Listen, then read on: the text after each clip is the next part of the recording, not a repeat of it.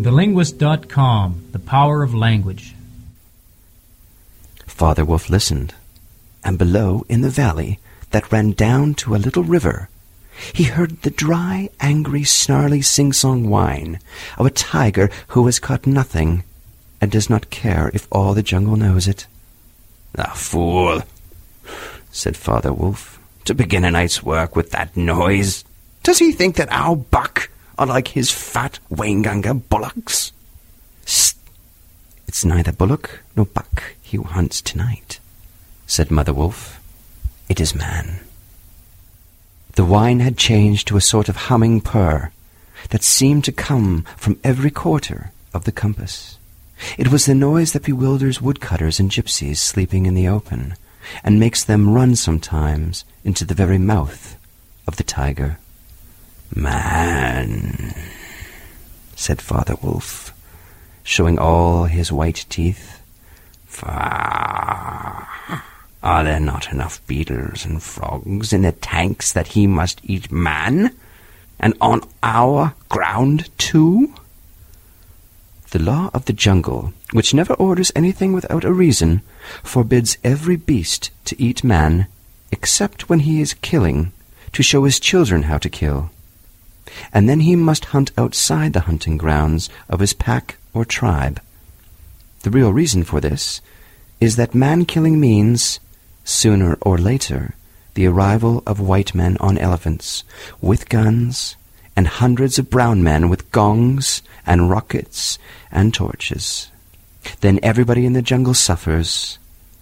The reason the beasts give among themselves is that man is the weakest and most defenseless of all living creatures, and it is unsportsmanlike to touch him.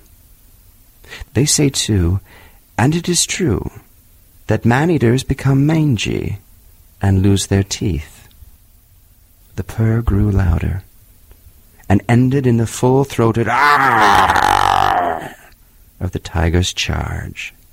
Then there was a howl, an untigerish howl from Shere Khan. He is missed, said Mother Wolf. What is it?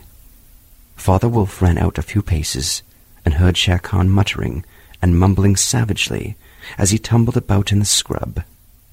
Ah, the fool had no more sense than to jump at a woodcutter's campfire, and he has burned his feet, said Father Wolf with a grunt. Tabaqui is with him. Something is coming uphill, said Mother Wolf, twitching one ear. Get ready. The bushes rustled a little in the thicket, and Father Wolf dropped with his haunches under him, ready for his leap. Then, if you had been watching, you would have seen the most wonderful thing in the world. The wolf checked in mid-spring. He made his bound before he saw what it was he was jumping at, and then he tried to stop himself. The result was that he shot up straight into the air for four or five feet, landing almost where he left ground. Man! he snapped. A man's cub. Look! Directly in front of him, holding on by a low branch, stood a naked, brown baby who could just walk, as soft and as dimpled a little atom as ever came to a wolf's cave at night. He looked into the father wolf's face and laughed. Is that a man's cub? said Mother Wolf. I've never seen one. Bring it here. A wolf accustomed to moving his own cubs can, if necessary, mouth an egg without breaking it. And though Father Wolf's jaws closed right on the child's back, not a tooth even scratched the skin as he laid it down among the cubs.